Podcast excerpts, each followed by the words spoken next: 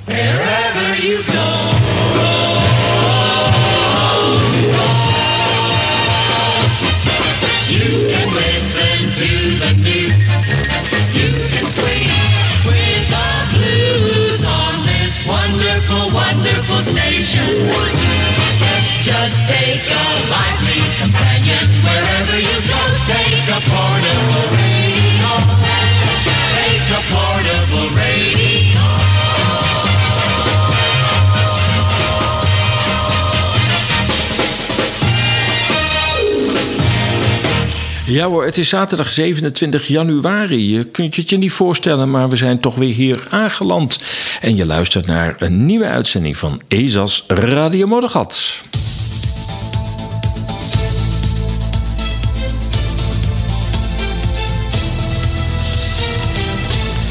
Ja, we gaan het hebben over natuurlijk de Argentijnse president Milei... die eh, op het World Economic Forum eh, nou ja, voor wat schokgolfjes zorgde... maar vooral bij de alternatieve media eh, nogal wat op, aan het stof op deed waaien.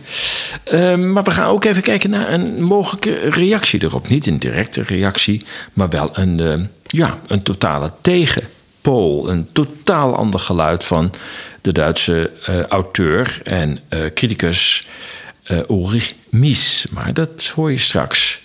En ehm, naast nog andere dingen gaan we ook nog even naar Oekraïne. Over iemand die er pas is vandaan gekomen in de Verenigde Staten woont, maar Oekraïne onlangs heeft bezocht, de familie heeft bezocht. En ehm, ja, toch wel met een tamelijk ontnuchterende kijk op de situatie terugkwam. Goed, de Argentijnse president Milei. Ja, ja, daar stond hij dan. Hè. Wat gaat hij zeggen? Zullen velen gedacht hebben, dat Old Boys Network. Ze hadden toch maar mooi eh, met eh, de billen samengeknepen in de zaal van... eh, wat gaan we van deze man horen? Want deze man kwam ook helemaal niet met een privéjet. Die kwam gewoon met een, een lijntoestel. Nou ja, zeg, dat is toch... eh, nou, daar begint het duvel al. En het schijnt dat Milei direct na zijn toespraak ook meteen weer teruggegaan is naar Argentinië. Dus hij wilde zich waarschijnlijk niet echt in het Old Boys Network eh, mengen. Dat is op zich al opvallend natuurlijk. Ja, de club van Schwab met eh, ja, de duizend toch eh, machtigste bedrijven. Wat hoor je nou, jongens? Ik weet niet wat. ja, nou, niet overdrijven hoor. Hupzee. ja, ik werk nu met nieuwe apparatuur. En ehm, ja, je zou zeggen, daar ligt het niet aan. Maar er ging weer eh, ergens anders een jingletje af. En dat was helemaal niet de bedoeling. Nou ja, terug. Nou ja, er volgde in ieder geval van die meneer Malay een libertaire toespraak... dat de neo-socialistische agenda 2030 van het World Economic Forum... als de weg naar armoede bestempelde. Milei pleitte voor vrijheid en groei. En dat was niet wat ze in Davos wilden horen. Ja, Milei die vaart volgens nog een onnavolgbare koers. Hij liet het lidmaatschap van de BRICS-landen varen en schoof aan bij de wankele Amerikaanse dollar als basisvaluta voor zijn land. Milei ziet China als het grootste lid van BRICS, als groot gevaar voor zijn libertaire zienswijze op de economie. En hij opende zijn toespraak al met een waarschuwing. Vandaag ben ik hier om jullie te vertellen dat de westerse wereld in gevaar is en bedreigd wordt, omdat diegenen die geacht worden de waarden van het Westen te verdedigen, worden gecoopteerd door een wereldvisie die onverbindelijk leidt tot socialisme en daarmee tot armoede. Helaas hebben de belangrijkste leiders van de westerse wereld in de afgelopen decennia, gemotiveerd door enkele goed bedoelende individuen die anderen willen helpen, en anderen die gemotiveerd zijn door de wens om tot de bevoorrechte groep te behoren. Dat is een pikante zinsnede. Het model van vrijheid verlaten eh, voor verschillende versies van wat we collectivisme noemen. Einde citaat. Milei ziet de turbulente maatschappelijke en economische ontwikkeling in zijn land van vele decennia als leerschool. Het land is momenteel voor de zoveelste keer in een diepe economische crisis beland. Hij refereert aan 1860, waarin Argentinië voor vrijheid koos. Milei zegt daarover: In 35 jaar tijd werden we een leidende wereldmacht En toen we in de loop van de afgelopen 100 jaar het collectivisme omarmden, zagen we hoe onze burgers systematisch verarmden en we wereldwijd zakten naar plaats 140. Einde citaat. Voor Milei is de vergaande vrije markt kapitalisme de enige weg naar welvaart. Daarvoor zijn vrije samenlevingen nodig, zei hij. En letterlijk zei hij: Tijdens de industriële revolutie bedroeg de samengestelde jaarlijkse groei 66%. En in dat tempo zou je nu 107 jaar nodig hebben om uh, het bruto binnenlands product per hoofd van de bevolking te verdubbelen. Als je kijkt naar de periode tussen 1990 en 1950. Einde citaat. Ja, volgens uh, lost de overheid gewoon niets op. Sterker nog, de overheid is het probleem. Het is een uh, hindernis zelfs voor economische ontwikkeling. En ik citeer: Als ze, en hij bedoelt ermee de ondernemers, een product van goede kwaliteit maken tegen een aantrekkelijke prijs, zullen ze het goed doen en meer produceren. Dus de markt is een ontdekkingsproces waarin de kapitalist het juiste pad zal vinden naarmate hij vooruitgaat. Einde citaat. Hiermee raakt Milley aan het stakeholder capitalism van Schwab en zijn machtige corporate achterban, die inzetten op het kapen van de overheid ten einde zo de bestaande macht te kunnen behouden en de concurrentie van de kleinere concurrenten het leven zuur te maken. Een verschijnsel dat we zagen tijdens de COVID-periode, waarbij medisch onzinnige maatregelen de kleine bedrijven benadeelden en de grote concerns en miljardairs historische winsten en kapitaalvermeerdering opleverden. Niet ambtenaren in hun luxe kantoren, zoals Millet zei, moeten bepalen wat goed is voor de economie. Voor Millet is het recht op economische vrijheid en bezit essentieel voor welvaart. En zegt erover: Dit is een waarheid, want de wereld van vandaag heeft meer vrijheid, is rijker, is vreedzamer en welvarender. Nou, of het vreedzamer is, kun je over twisten. In dit, en dit geldt in het bijzonder, zegt hij, voor landen die meer vrijheid hebben en economische vrijheid die de eigendomsrechten van individuen respecteren. Want landen die meer vrijheid hebben, zijn twaalf keer rijker dan landen die onderdrukt worden en het laagste deciel in termen van verdeling. Einde citaat. De kreet van het World Economic Forum, You'll own nothing and be happy, valt duidelijk niet in goede aarde bij deze rebellerende Argentijnse president. Hij zegt verder: vrije landen zijn beter af dan 90% van de bevolking van onderdrukte landen. En de armoede is er 25 keer lager en extreme armoede zelfs 50 keer lager. En burgers in vrije landen leven 25% langer dan burgers in onderdrukte landen. Einde citaat. Het zal tot fronsende wenkbrauwen bij de aanwezige eurocraten hebben geleid. Die denken Europa tot in de kleinste detail te mogen en te kunnen besturen. Wat, we bedoelen, wat bedoelen we nu als we het hebben over libertarisme? Doseert Millet zijn ongemakkelijk toehorende publiek. En laat ik de woorden citeren van de grootste autoriteit, zegt hij, op het gebied van vrijheid.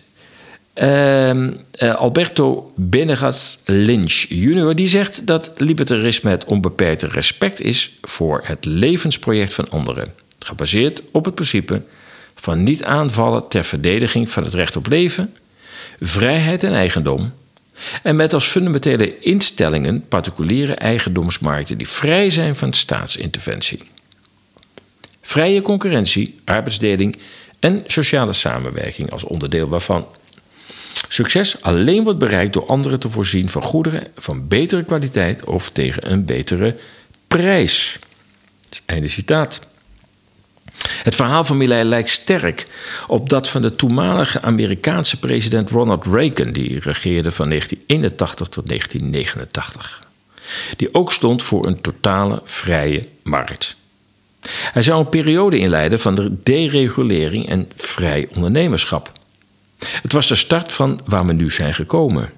Een grote machtsconcentratie bij grote, vaak Amerikaanse concerns, die momenteel overheden tot hun handlangers kunnen maken. Het lijkt erop dat Milei terug wil naar dat theoretisch zuivere startpunt van het kapitalisme. En hij zegt erover.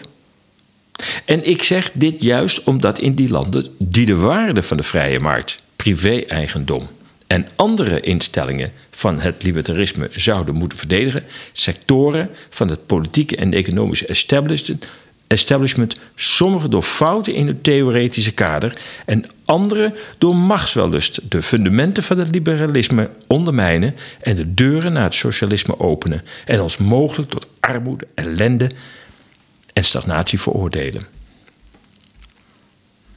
Volgens Milley bestaat er helemaal geen marktfalen, maar verstoringen door de overheid.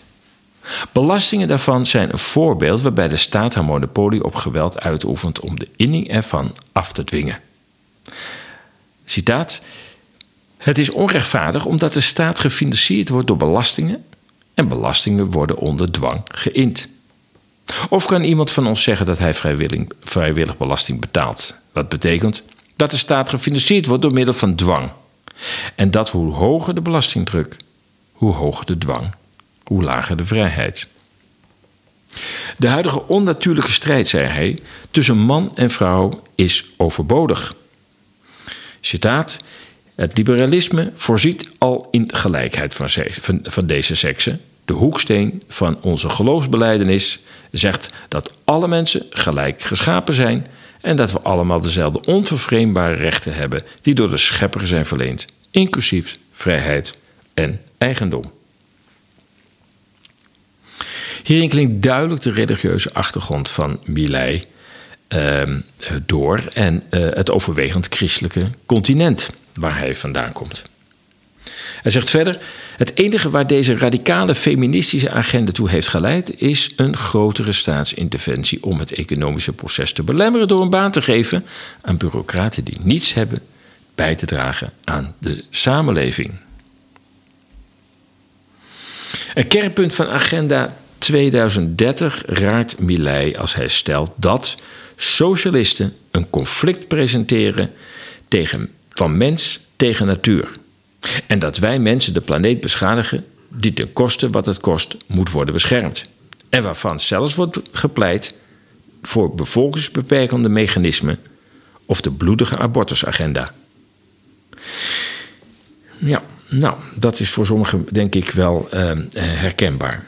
Hij raakt hiermee de bevolkingsreductieagenda, die al vaak in bepaalde kringen als doel is uitgesproken. Het is publiek geheim dat in het christelijk Latijns-Amerika dit niet in goede aarde valt. Aan het eind van zijn toespraak kruipt hij steeds verder onder de huid van de huidige corporatistische neo-marxistische koers van organisaties als het World Economic Forum. Hij sluit onder andere met de woorden: Helaas hebben deze schadelijke ideeën sterk postgevat in onze samenleving. Neomarxisten zijn erin geslaagd om het gezond verstand van de westerse wereld te coopteren. En dit hebben ze bereikt door zich de media, cultuur, universiteiten en ook internationale organisaties toe te eigenen. Tot slot richt hij, richt hij zich tot de ondernemers in de zaal en de ondernemers die thuis kijken. Hij zegt: geef je niet over aan de opmars van de staat. De staat is niet de oplossing, de staat is het probleem zelf. Jullie zijn de ware hoofdrolspelers in dit verhaal. En wees gerust, vanaf vandaag is Argentinië jullie onvoorwaardelijke bondgenoot. Hartelijk dank. Leven de vrijheid, verdomme. Ja, en um, ik kom direct uh, terug op uh, maar eerst zag ik van de week ook nog een berichtje um, komen van Robert Jensen. Ik heb ook de, de, de, zijn, zijn uitzending erover gezien. En ik moet even de koffie hoor. Maar maar sluit wel de spijker op zijn kop. Want dat die Maxima daar heeft uitgevreten in, uh, in Davos, dat spoort toch totaal niet meer. Hè? A, uh, vind ik het nog steeds heel vreemd dat ze onze koningin wordt genoemd. Wat is dat nou voor iets raars? Ik, ja, als ik het over Maxima heb, dan wil ik het hooguit wil ik haar ooguit typeren als onze royal. Nou, veel verder wil ik niet gaan. Hm. Wat stelt überhaupt het koningschap voor? Maar goed, dat is weer een heel ander verhaal. Ik ben geen echte republikein eigenlijk. Maar toch heb ik wel eens af en toe de gedachte... Denk, Jezus, moet dat nou allemaal? Nou ja, goed. Uh, Robert Jensen die, uh, die, uh, die schrijft uh, aan de vooravond van zijn videopodcast het volgende. En ik citeer... Het koningshuis, zijn ze nou echt zo dom... willen ze nou echt zo graag dat wij als bevolking... het hele gedoetje daar afschaffen? Het is dommer dan dom. En nu ook kwader dan kwalijk. Ze slaan natuurlijk al jaren op de verkeerde toon aan. En of je het nou tijdens de corona, uh, coronacrisis is met die stomme reis naar Griekenland. En ondanks het feit dat ik vind dat ze dat mogen doen, omdat er niks aan de hand was. Maar je kan dan niet doen als de rest van Nederland verteld wordt dat dat allemaal niet mogelijk is. Hebben deze mensen dan zo scheid aan ons? Ja, ja, Robert, ik denk het wel. Ik denk dat we moeten concluderen, zegt Robert. Ja, ze hebben scheid aan ons. Want Maxima, wat, Maxima gisteren, dat was de vorige week uiteraard, in Davos zei, gaat alle grenzen over. Maar het mooie is, nu weten we het zeker, dit soort types zijn alleen maar bezig om ons als slaven op te sluiten in een totale nachtmerrie. Maxima zegt gewoon publiekelijk dat we een digitale ID voor alles moeten hebben. En dat ze daaraan werken en dat het eraan komt. Van het bankierengebied tot en met wat ze letterlijk zei, dan weet je ook wie er gevaccineerd is. Ja, ja, dat noemt zich onze koningin. Ik ga verder met het verhaal van uh, Robert. Uiteindelijk zal dat een chip worden die in je hand geïmplanteerd wordt. Uh, wat ik al een lange tijd geleden heb voorspeld. En waarover ik heb gezegd uh, dat het nu het eindspel is. En ze zitten daar nu over op te scheppen. En koningin Maxima, zo noemt Robert Jensen haar nog, een Argentijnse vrouw, die zit dat daar mooi te vertellen in Davos. Wij gaan hier natuurlijk nooit mee akkoord. Wat er gisteren gebeurde is een begin van het einde van het Koningshuis. De muur van het menselijk bewustzijn, wat we aan het opbouwen zijn, wordt door hen onderschat. We zullen ons nooit tot slaaf laten maken. Morgen doe ik een podcast, dat is dus vorige week geweest. Ik zou zeker uh, daar nog eens even naar gaan kijken als je hem nog niet hebt gezien. Morgen doe ik een podcast en vertel ik hierover meer. Maar je ziet wat een levensgevaarlijke mensen dit zijn. Het zijn anti-mensen en hebben zich tegen ons als mensen en tegen de menselijkheid gekeerd.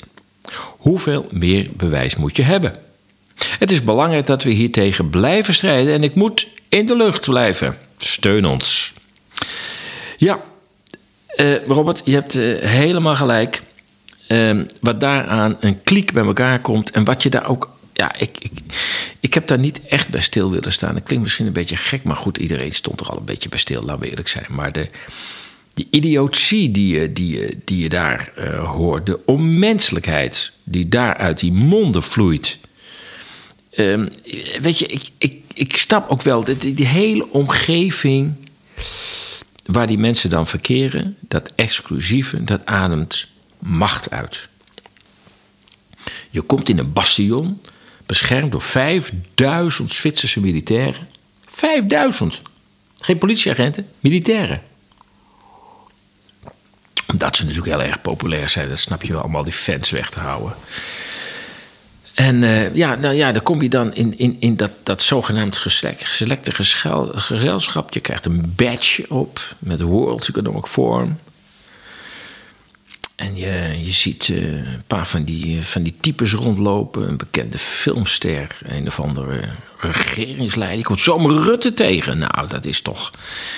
Weet je, en daar kikken natuurlijk een hele hoop mensen op. Zo simpel is het. En voelen zich dan toch een beetje machtig. En dan krijg je van die halfbakken wetenschappers die dan ineens, nou ja, heel dienstbaar het narratief van het uh, World Economic Forum volgen. Want ja, zij willen tenslotte ook wel een keer op het podium zitten. Ja, zo werkt dat gewoon. Ik bedoel, niets menselijks is ook die mensen vreemd.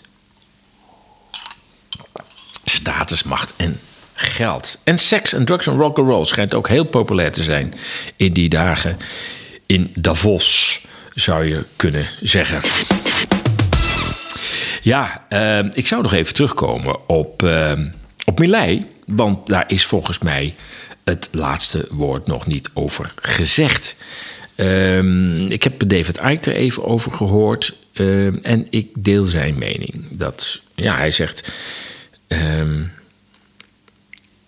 ja, dat hij, hij niet snapt dat, dat veel vrije media, zeg maar mijn collega's, ehm, ja, toch wel heel erg blij zijn met de toespraak van Milei. Want het was een, soort ja, billenkoek naar het World Economic Forum. Een soort uh, dikke middelvinger.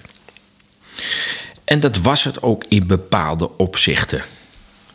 ik bedoel, het feit dat hij uh, sterk voorstander is van een, van, een, van een economie zonder overheidsinvloed, ja, dat valt al niet zo lekker in Davos. Want daar, daar zitten mensen die willen, nou ja, misschien geen overheidsinvloed in de traditionele zin, maar willen wel overheid en bedrijfsleven lekker in elkaar over laten vloeien, zodat eigenlijk het bedrijfsleven de overheid overneemt. En dan via de overheid de samenleving wordt, nou ja, gekneed, gestuurd, nou ja, zoiets.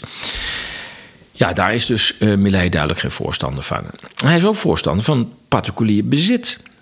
Nou, de uitspraak You'll own nothing and be happy van het World Economic Forum staat toch ook wel uh, lijnrecht daar tegenover. Aan de andere kant is dat is wat David uit terecht zegt, is natuurlijk dat. Uh, ja, hier staat natuurlijk wel een soort superkapitalist. Uh, in de zin van, ja, hij komt wel uit een, schijnt uit een gewoon gezin, uh, vliegt dan met een normale airliner. Uh, maar ja, hij pleit wel voor de jungle van het kapitalisme. En ehm, dat deden ook al in de tachtiger jaren de Engelse premier Margaret Thatcher en de Amerikaanse president Ronald Reagan. Die, trokken ook samen op, hè? Die trokken ook samen op. En het was de opmaat naar een totale overname van de staat. De sloop van de sociale voorzieningen en de machtige corporates. Nou, ik, uh, ik heb pas een boek uh, gekregen van Ulrich Mies, die ik zeer waardeer om zijn uh, zeer maatschappijkritische lezingen, boeken. Ik ken hem uit van een Duits netwerk. dat heet nu Apollut, het heette is KenFM. Ik ben ook al een keer bij een van de uitzendingen geweest in Berlijn.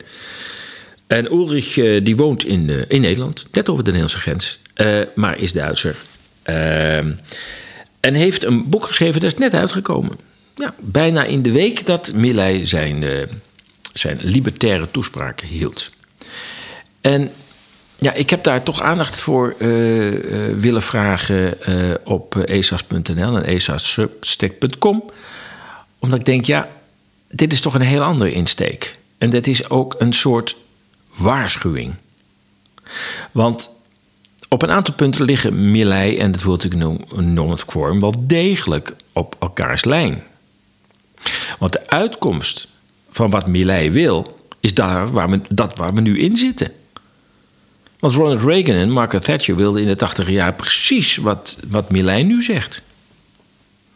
Alleen dat heeft ertoe geleid dat we enorme machtige corporates hebben die de dienst uitmaken. En de middenstand nu, zeker met de COVID-maatregelen, gewoon de nek om wordt gedraaid. Nou, daar heeft uh, Ulrich Mies wel een, een verhaal over. Want Mies is, geen, is, is, is een auteur die geen blad voor de mond neemt. Het is een bestseller-auteur volgens Der Spiegel, ondanks zijn maatschappijkritiek. En hij staat bekend om zijn kritische beschouwingen over de nu al decennia ingezette neoliberale koers in de meeste westerse landen. Zeker in zijn nieuwste boek met de scherpe titel Der neue Faschismus, der keiner sein will, het nieuwe fascisme die niemand wil zijn. Zeker de coronaperiode heeft Mies ervan overtuigd dat we in de laatste fase zitten van het financieel kapitalisme. Het is overigens goed te weten dat de Duitse taal, waarin het boek is geschreven, veel woordflexibiliteit kent, waardoor met een heel lang woord, met één lang woord, een samenpakkende visie of oordeel wordt gegeven. De vertaling daarvan in het Nederlands luistert daarom nauw, maar kan niet altijd de volledige lading dekken van het oorspronkelijke begrip. Dus daarom heb ik in het artikel over eh, het boek van Mies heb ik ook regelmatig het oorspronkelijke Duitse woord erachter gezet.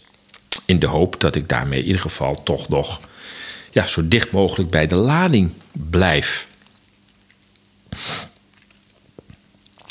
Ja, volgens Mies uh, heerst er een dominante ideologie die van het financieel kapitalisme, uh, die van het financieel kapitalisme dat aan het einde van de 1970er jaren wortel schoot in politieke kringen. Uh, ja, uh, nou, ik, ik, lees het verkeerd voor. Volgens Mies heerst er een dominante ideologie, namelijk van het financieel kapitalisme. En dat schoot wortel in politieke kringen eind 70er jaren, begin 80er jaren. De namen van Margaret Thatcher en Ronald Reagan zijn eeuwig aan deze ontwikkeling verbonden. Thatcher zegde de stakelde mijnwerkers, tienduizenden, de wacht aan, met grote gewelddadige onrust tot gevolg. Reagan ontsloeg alle morrende luchtverkeersleiders en verving ze door militairen. Kijk, dat is dus het kapitalisme waar toch ook Milley voor pleit. Gewoon geen staat, alles markt.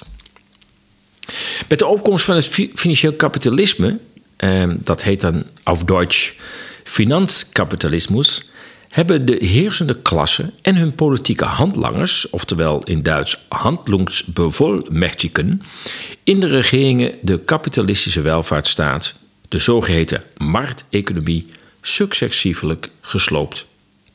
Daardoor, al dus Mies, werd neoliberalisme de dominante ideologie van het kapitaal, de westerse waardegemeenschap en hun regeringen.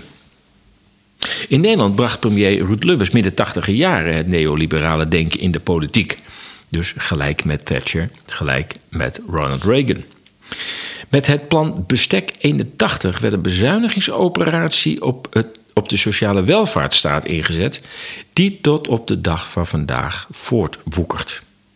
En de kernbegrippen waren en zijn deregulering, liberalisering en privatisering.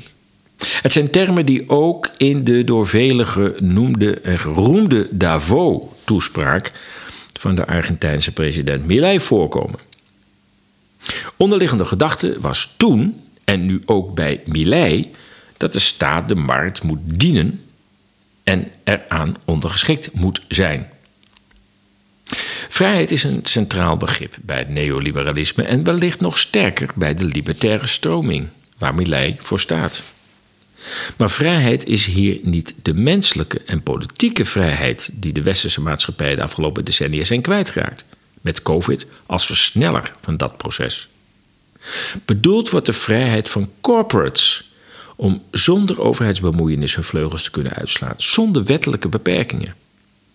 Denk daarbij, stelt Mies, aan sociale regelgeving, regels ter bescherming van het milieu. Het gaat om vrijheid van kapitaal, van goederen, van diensten en arbeid. De grondslagen voor de Europese Unie. Concurrentie is een ander kernbegrip van het neoliberalisme. Daartoe moeten nog gesloten markten worden ontsloten, zegt Mies, desnoods met geweld. We zien dat de Verenigde Staten geen jaar kent zonder veroveringsoorlogen om markten te openen en vrijheid en democratie te brengen. Het leidt tot een accumulatie van kapitaal en winstbejag. Zwakke marktpartijen worden in de dagelijkse economische oorlog verdrongen. Vooral tijdens de onzinnige COVID-maatregelen werd vooral in het midden- en kleinbedrijf werden vooral het midden- en kleinbedrijf getroffen.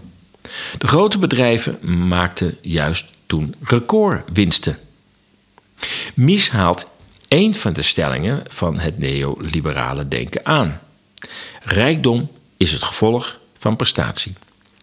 Het is de grote prestatie van het neoliberalisme, een ideologie van vooraanstaande mensen, in Duits Herrenmenschenideologie, te hebben voortgebracht.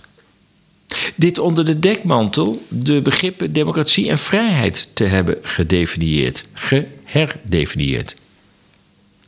Een elitekring die eh, een, elitekring ziet democratie als een permanente bedreiging. Nou ja, je hoort het. eh, je hebt het op het World Economic Forum ook weer gehoord in Davos. Waarbij ook Ursula von der Leyen, onze ongekroonde koningin van Europa, eigenlijk ook zei: ja, wij moeten toch wel langzamerhand hier de voorwaarden gaan bepalen. wat er wel en wat er niet op de grote platforms kan. Jawel. Herrenmenschen-ideologie. Ehm, ooit zei BlackRock-topman Larry Fink nog dat democratie een goede bedrijfsvoering in de weg staat. Wat de stelling van Mies dus onderstreept. De corporates, de grote mega-investeerders als BlackRock State Street en noem het allemaal maar op, die willen helemaal geen democratie. En dat is ook wat we nu langzamerhand zien verschrompelen. Ja, volgend, eh, eh, eh, volgend uit, uit, uit, uit het voornoemde geldt in de heersersideologie de gedachte dat armoede te wijten is aan luiheid. Als rijkdom het gevolg is van prestatie, dan moet armoede wel te wijten zijn aan luiheid. Zij die zich in de concurrentie niet staande hebben kunnen houden, worden als zwakke, domme en luie afgestempeld. De uitgetredenen en overbodigen worden naar beneden getrapt, genegeerd en vernederd. Zij moeten daar ook onder blijven. Ze zijn in de woorden van Mies menselijk schroot. Daarbij vallen de media de neoliberalen bij met hun verachting van uitkeringstrekkers, berichtend over de peanuts die sommige uitkeringsgerechtigden hebben gefraudeerd. We kennen inmiddels de toeslagenaffaire die maar niet opgelost wordt. Pas als Rutte in Brussel zit misschien, oorlogje spelen tegen Rusland, misschien dat dan hier en daar een mogelijkheid komt om aan die toeslagenaffaire echt te gaan werken. Maar deze man houdt dat, denk ik, gewoon hoogstpersoonlijk af, is mijn persoonlijke mening. Ja, dus ehm, de uitkeringsgerechtigen, zeg maar, eh, eh, in, in, in de media in het kwaad daglicht eh, stellen, daarbij onbesproken latend, de parasieten en de belastingvermijdingsindustrie, de Steuervermeidungsindustrie, die het grote bedrijfsleven natuurlijk wel is. Hè? Ik bedoel, een groot deel daarvan betaalt amper belasting. Ik geloof dat ehm, Meta, of Facebook, het is hoe het noemt, in Ierland 0,3% belasting betaalt. Jawel, over al die miljarden. Kun je nagaan als die, net zoals u en ik, daar enkele tientallen procenten over zou moeten betalen. Hoe rijk zou Ierland niet kunnen zijn? En hoe makkelijk zou de armoede dan niet kunnen worden bestreden? Maar nee, mensen aan de onderkant betalen 10, 20, 30 procent. En de bedrijven die schat en schatrijk zijn, praten over nou ja, cijfers achter de komma. Mies zegt: De menselijke waardigheid van de uitgestotenen en overbodigen, dat is echt typisch die uit het Duits zijn vertaald, dat zijn woorden die we strikt genomen niet kennen, moet vernietigd worden en hun vroegtijdige dood door steeds latere ingang van de pensioneringsleeftijd en de toenemend duurdere en uiteindelijk geprivatiseerde gezondheidszorg worden bereikt. Einde citaat. Vooral de coronaperiode is volgens Mies aangegrepen om de neoliberale contra-revolutie te perfectioneren dat zij als een pro-fascistisch project al hadden voorbereid.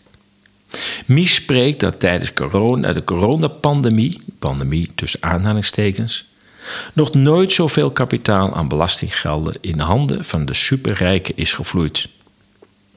Hij spreekt dan ook van een verrijkingsorgie, een bereicherungsorgie. Alleen al tot 2022 konden deze superrijken 5 triljard euro aan hun toch al astronomische vermogen toevoegen. Op persoonsniveau spreken we van 116 miljard voor Larry Page van Google. 165 miljard erbij, heb ik het over, in die paar jaar tijd, ging naar Jeff Bezos, Amazon. Want we moesten toch allemaal online gaan winkelen. Weet je nog, met de mondkapjes. Nou, daar, ging daar gingen ook mensen al niet naar de winkel vanwege die mondkappenplicht. Toen kwamen al die lockdowns nog. Dus oh, er ging allemaal achter de laptop zitten en bestellen en bestellen en bestellen. 165 miljard extra naar Jeff Bezos. Bill Gates doet ook iets met automatisering, ook met prikjes. Hij zit ook dik in de farmacie. Die voegde 129 miljard aan zijn vermogen toe. Die heeft waarschijnlijk aan twee kanten een beetje kunnen profiteren. Aan de automatiseringskant en aan de farmaciekant. En hekkersluiter, ach, die komt er bekaaid vanaf. Mark Zuckerberg van Facebook. Die moest zich behelpen met uh, 71 miljard coronageld. Nou. Ja, altijd mensen die onderaan de stapel liggen natuurlijk. Maar Mies zegt het volgende. De neoliberale contra-revolutie schiep door verdomming en ontpolitisering de juiste condities voor de gezondheidsdictatuur in het kader van het coronaregime, als ook voor de naderende biopolitieke veiligheidsstaat. Want alleen zo kan men het collectieve gedrag van de huidige maatschappij begrijpen.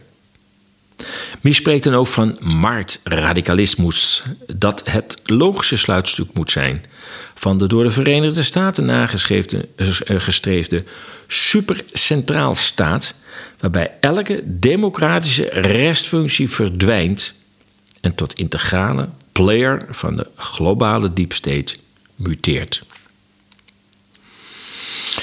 Tot zover over Ulrich Mies. Ik moet nog even uh, iets over zijn bio zeggen. Hij studeerde sociale en, internationale politieke wetenschappen in Duisburg en Jamaica. Hij woont in Nederland en in Frankrijk. Werkte tien jaar lang in publieke dienst, is ondernemer, uh, politiek activist en uitgever van talrijke boeken. Verval van democratieën.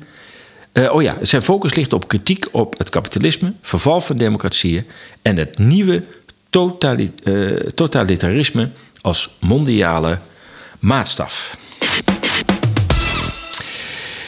Ja, nou, genoeg even over uh, liberalisme, neoliberalisme, fascisme, neofascisme en hoe je dat ook allemaal noemt. Uh, allemaal niet zulke prettige ontwikkelingen. En we zullen daar alert moeten blijven. En daar waar mogelijk het, het van ons af moeten laten glijden. Door gewoon niet mee te werken of tegen te werken. Want dit is een weg die uh, van, de, nou ja, onder andere uit de Davos-kliek komt, of Genève, of Washington, of Brussel. Dat moeten we allemaal niet willen. We gaan even naar Oekraïne. Want er stond een bericht op X. Uh, ja, ik zit zelf niet meer op uh, X. Voor mij is het X. X. Maar ik kijk er natuurlijk nog wel op, want er komt nog wel eens wat voorbij waarvan je denkt: oh, dan moet ik eens even naar kijken. En zo zag ik een bericht van uh, een Oekraïense dame. En die schrijft: De realiteit is donkerder, somberder en onmiskenbaar hopeloos. Terwijl NAVO-secretaris-generaal, geloof ik, uh, Jens Stoltenberg vanuit het door 5000 militairen bewaakte Davos meer wapens voor Oekraïne bepleit om de vrede te bewerkstelligen. Jawel, dat doe je met meer wapens namelijk. En nog meer mensen, 500.000 doden, maar zij zegt dat is het waarschijnlijk het dubbele. Zijn de geluiden uit Oekraïne dramatisch? Maria Matjatjuk, als ik het goed uitspreek, is net terug uit het inmiddels deels verwoeste land. En ze zegt: Alles wat we hebben gehoord over wat er in Oekraïne gebeurt, is een leugen. En ze maakte een kort verslag van haar bezoek op X. En ik citeer nu letterlijk. Ik ben net terug uit Oekraïne, waar ik op bezoek was bij vrienden. Alles wat we hebben gehoord over wat er in Oekraïne gebeurt, is een leugen. De realiteit is donkerder, somberder en onmiskenbaar hopeloos. Er bestaat niet zoiets als dat Oekraïne deze oorlog wint. Volgens hun, en ze bedoelt daarmee denk ik haar vrienden, volgens hun schattingen hebben ze meer dan een miljoen zonen, vaders en echtgenoten verloren. Een hele generatie is weg. Zelfs in het zuidwesten, waar het anti-Russische sentiment al lang bestaat, Zijn burgers terughoudend of ronduit bang om Zelensky publiekelijk te bekritiseren? Want ze zullen in de gevangenis belanden. In elk dorp en in elke stad zijn de straten, winkels en restaurants meestal zonder mannen. De weinige mannen die overblijven zijn doodsbang om hun huis te verlaten uit angst om ontvoerd te worden voor de dienstplicht. Sommigen hebben hun toevlucht genomen tot het smeken van vrienden om hun benen te breken, om de dienstplicht te ontlopen. Zoekacties van het leger vinden s ochtends vroeg plaats, wanneer de mannen hun huis verlaten om naar hun werk te gaan. Ze lopen in een hinderlaag en ontvoeren ze van de straat en binnen drie tot vier uur worden ze ingelijfd bij het leger en rechtstreeks naar de frontlinies gebracht met minimale of helemaal geen training. Het is een doodsvonnis. Het wordt met de dag erger, schrijft ze. Waar ik verbleef was net een tandarts meegenomen door de veiligheidstroepen op weg naar zijn werk. Twee kleine kinderen achterlatend. Elke dag komen er drie tot vijf lijken binnen van de frontlinies. Moeders en vrouwen vechten met hand en tand met de strijdkrachten. Smeken en smeken om hun mannen niet te laten meenemen.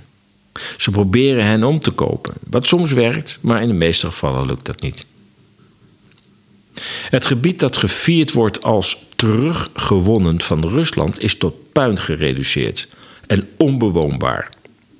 Hoe dan ook, er woont niemand meer en ontheemde gezinnen zullen waarschijnlijk ook nooit meer terugkeren. Ze zien de manier waarop ons over de oorlog wordt bericht in binnen- en buitenland. En ze zien dat zijn haar vrienden. Het is een grap. Het is propaganda. Ze zeggen: kijk om je heen. Is dit nou winnen? Erger nog, sommigen zijn misleid om te geloven dat zodra de Oekraïnse strijdkrachten uitgeput zijn, de Amerikaanse soldaten zullen komen om hen te vervangen en de oorlog te winnen. Er is geen dubbelzinnigheid in deze mensen. De oorlog was voor niets. Een aanfluiting. De uitkomst was en is duidelijk. De mensen zijn hopeloos, totaal vernietigd en het leven is een eindeloze nachtmerrie. Ze smeken om het einde, welk einde dan ook. Waarschijnlijk dezelfde vrede die twee jaar geleden ook bereikt had kunnen worden.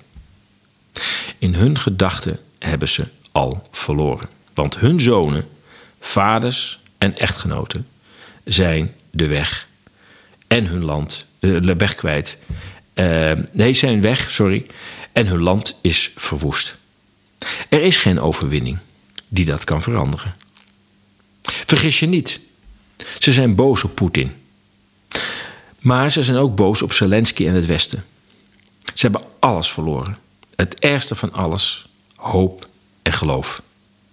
En kunnen niet begrijpen waarom Zelensky het huidige traject van menselijke verwoesting wil voortzetten. Ik heb de oorlog niet meegemaakt, maar wat ik zag was absoluut hartverscheurend. Schande over de mensen, ongeacht hun bedoelingen, die deze oorlog hebben gesteund. En schaam je voor de media die erover blijven liggen. Dat was het uh, verslag van Maria Matechuk op, uh, op X. Naar aanleiding van haar bezoek aan haar familie en vrienden in Oekraïne. Ja, het moet dus toch. Nou ja, ik, ik denk dat ik het tegen mensen zeg die, die al lang nadenken van. Wanneer houdt deze waanzin op? Hoe kan het dat leiders die wij dan democratisch tussen aanhalingstekens hebben gekozen, gewoon om bloed schreeuwen? Want dat is het gewoon. Ze schreeuwen gewoon om bloed. Niet hun bloed. Niet het bloed van hun vrienden, niet het bloed van hun kinderen. Nee, niet van hun ouders. Nee, nee het bloed van de Oekraïners. En dan lopen we te leuren met de Oekraïense vlag, want we steunen het Oekraïense volk. En dat doen we natuurlijk niet, want we vernielen dat land van haven tot God. En natuurlijk de Russen gooien ook de bommen. Dat weet ik ook wel. En de Russen stapten de grens over. Ook dat is bekend. We ook niet te ontkennen. Hadden ze niet moeten doen. Een strategische, politiek strategische fout van heb ik jou daar. Maar er ging iets aan vooraf. Jarenlange treiterijen en beledigingen in de richting van Rusland, zijn leiders. Noemde Biden Poetin niet ooit een moordenaar? Dat niveau zit in het Witte Huis. Dat vinden wij, dat Amerika, onze morele leider.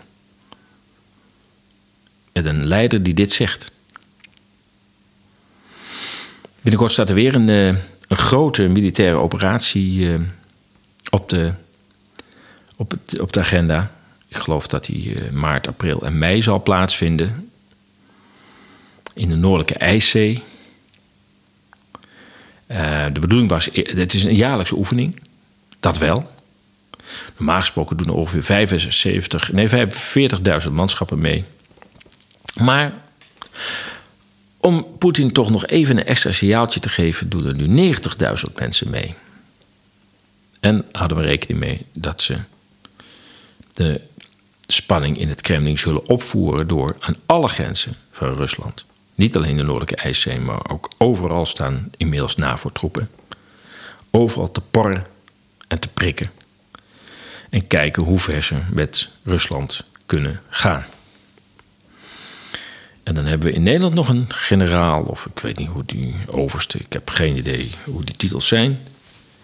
De hoogste in rang heb ik begrepen. Die dan gewoon zegt: Nederland moet zich voorbereiden op een oorlog. Nou, denk je dat je deze man betaalt met je belastinggeld om ons te verdedigen, om ons in vrede te houden en in welvaart? Dat denk je dan. Dat blijkt gewoon een ordinaire oorlogshitser te zijn.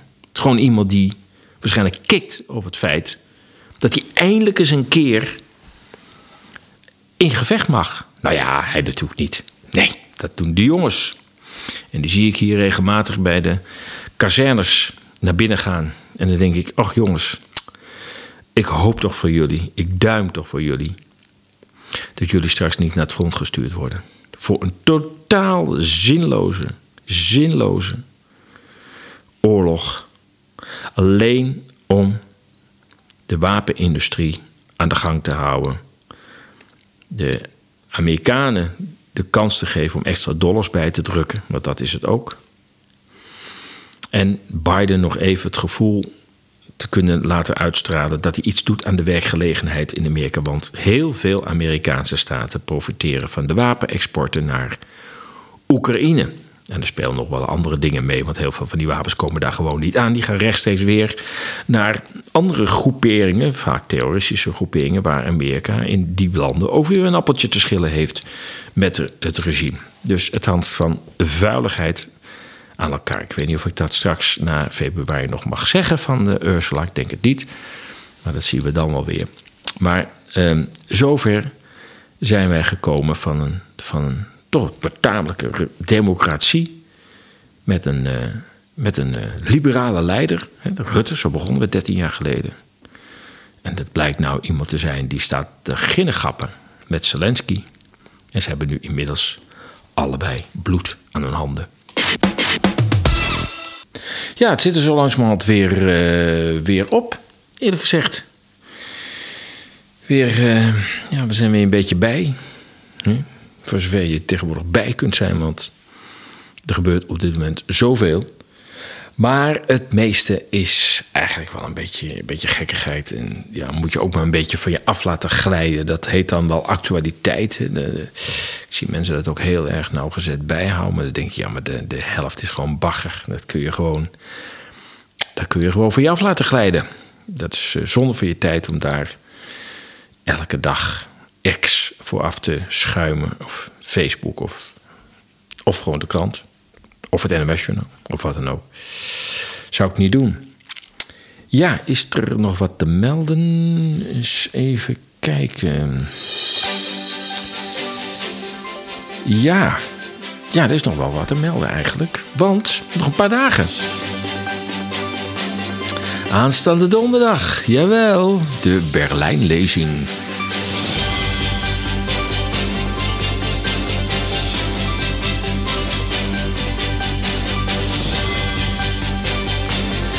De Berlijnlezing 1 februari, donderdagavond 1 februari op een fantastische locatie. En die eh, locatie is eh, ten noorden van Arnhem. Op de Veluwe. Jawel. Er is nog plaats. Ehm, dus als je belangstelling hebt, meld je dan even aan eh, bij ESAS. Gewoon uh, redactie.esas.nl. Meld je dan even aan. Het is voor niet-leden van ESAS is het 10 euro entree. Voor vrienden van ESAS is het 5 euro entree. Dus ik zou zeggen, nou, wat een mooie avond, dat kan ik je verzekeren. mooie verhalen over Berlijn, over nou ja, de geschiedenis, maar vooral de geschiedenis geplaatst in de huidige situatie. En met heel veel beeldmateriaal, dat kan ik je verzekeren. Dus donderdag aanstaande 1 februari. Even kijken of er nog wat voor de agenda is. Voor de rondvraag heette dat vroeger.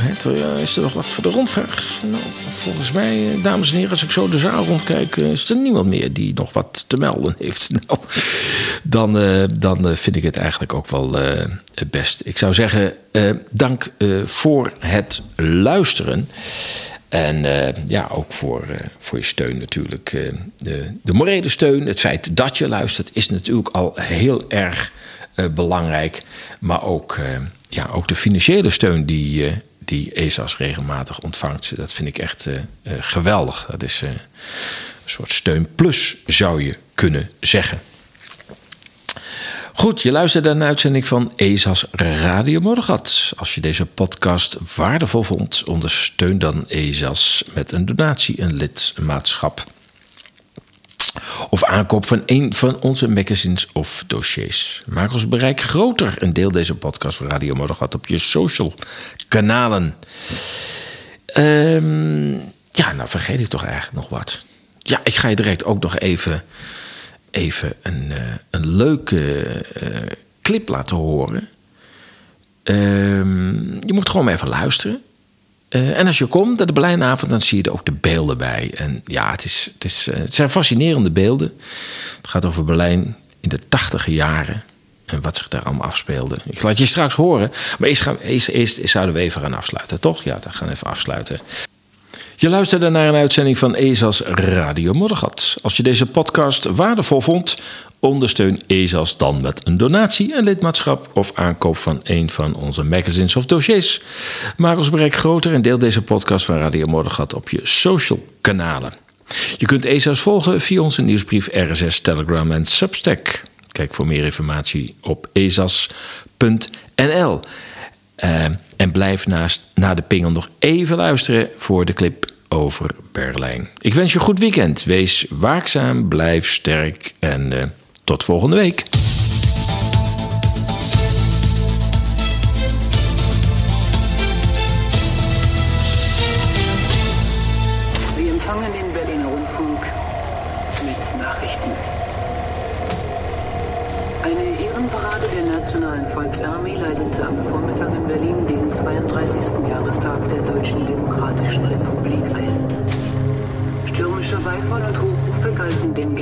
Des und Vorsitzenden des Staatsrates der DDR, Erich Honecker, und weiteren Mitgliedern der Partei und Staats... During the 80s, West Berlin was a city in a state of emergency. A creative melting pot for sub and pop culture, masterminding amateurs and potential global superstars. West Berlin was unpredictable.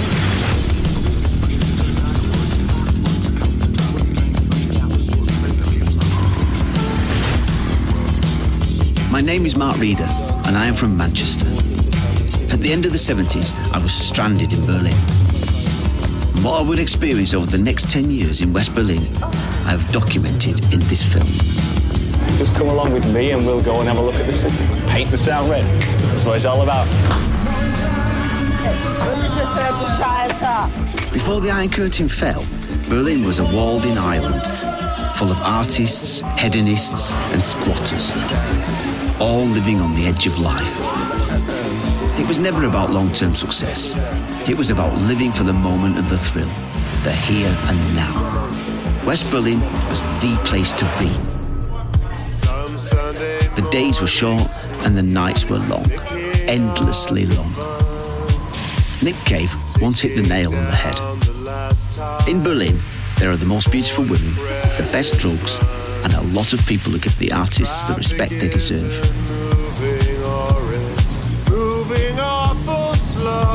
But this place will never be the same again. It no longer exists. In this film, I will take you on my own personal journey through the wild West Berlin of the 1980s.